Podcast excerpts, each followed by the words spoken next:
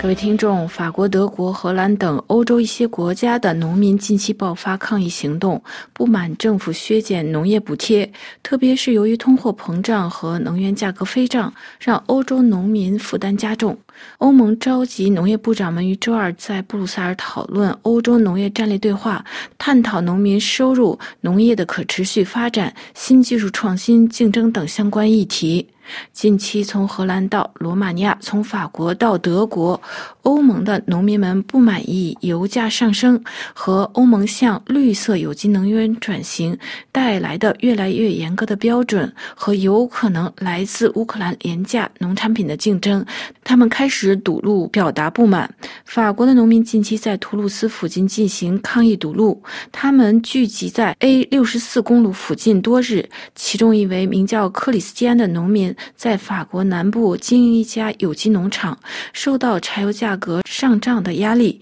他说，以前用柴油的价格为零点六欧元，如果政府结束补贴，价格会上涨到一点二欧元，一年就会让他们多增加两千多元的负担。尽管他们可能每天要工作到十五个小时，这也会让他们的欠债越来越多。另外，欧洲通货膨胀，能源价格居高不下，欧洲农民担心来自乌克兰廉价农产品的竞争，而且欧洲农民还不满欧洲绿色协议中，如旨在减少杀虫剂等使用，会让种植农作物成本上升。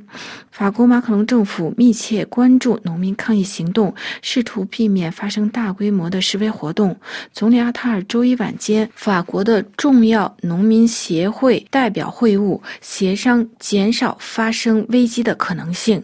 德国农民近期也举行大大规模的抗议游行，就是在一月十五日以来，德国各地有大约八千多农民、六千多辆卡车和拖拉机聚集在柏林，抗议德国政府的紧缩政策中要削减农业的补贴。目前，德国农民协会与德国政府之间虽然进行了谈判，但是还没有取得任何具体的进展。欧洲一些国家农民计划前往布鲁塞尔，向那里召开的农业部长们的会议施加压力。本周四，欧委会举行战略对话，将农业组织、农业食品行业和非政府组织等专家聚集在一起，探讨农民收入、农业的可持续发展、新技术的更新和竞争等。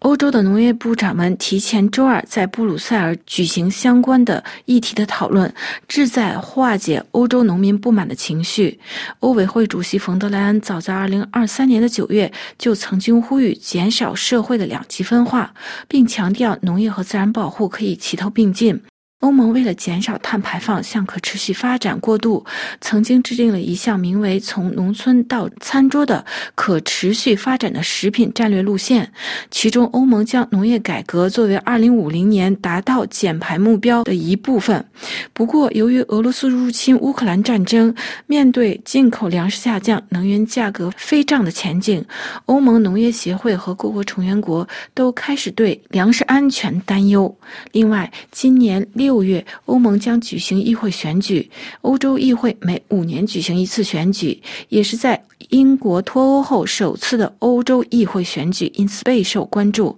选举结果如何，将标志着欧洲未来政治走向。因此，欧洲各国关注农民抗议可能产生的影响。如法国马克龙政府所属的复兴党考虑欧洲议员的提名，就是法克龙政府在进行养老金移民政策改革后，不得不重。重组政府，任命阿塔尔为新总理，也是为今年六月欧盟议会选举做准备。另外，欧盟内部市场专员布雷东表示，要帮助农民至关重要。欧盟不同成员国的农民要求各异，我们听到了农民的诉求。这位欧洲内部市场专员表示，欧盟预算三分之一以上用于发展农业，即每七年投资大约三千八百六十亿欧元，在二零二四年已经达到五百五十亿欧元。元，而且法国是最大的受益者，其中获得了百分之十七的援助。各位听众，今天的专题节目由罗拉编辑播报，跟大家介绍法国等欧洲农民堵路抗议，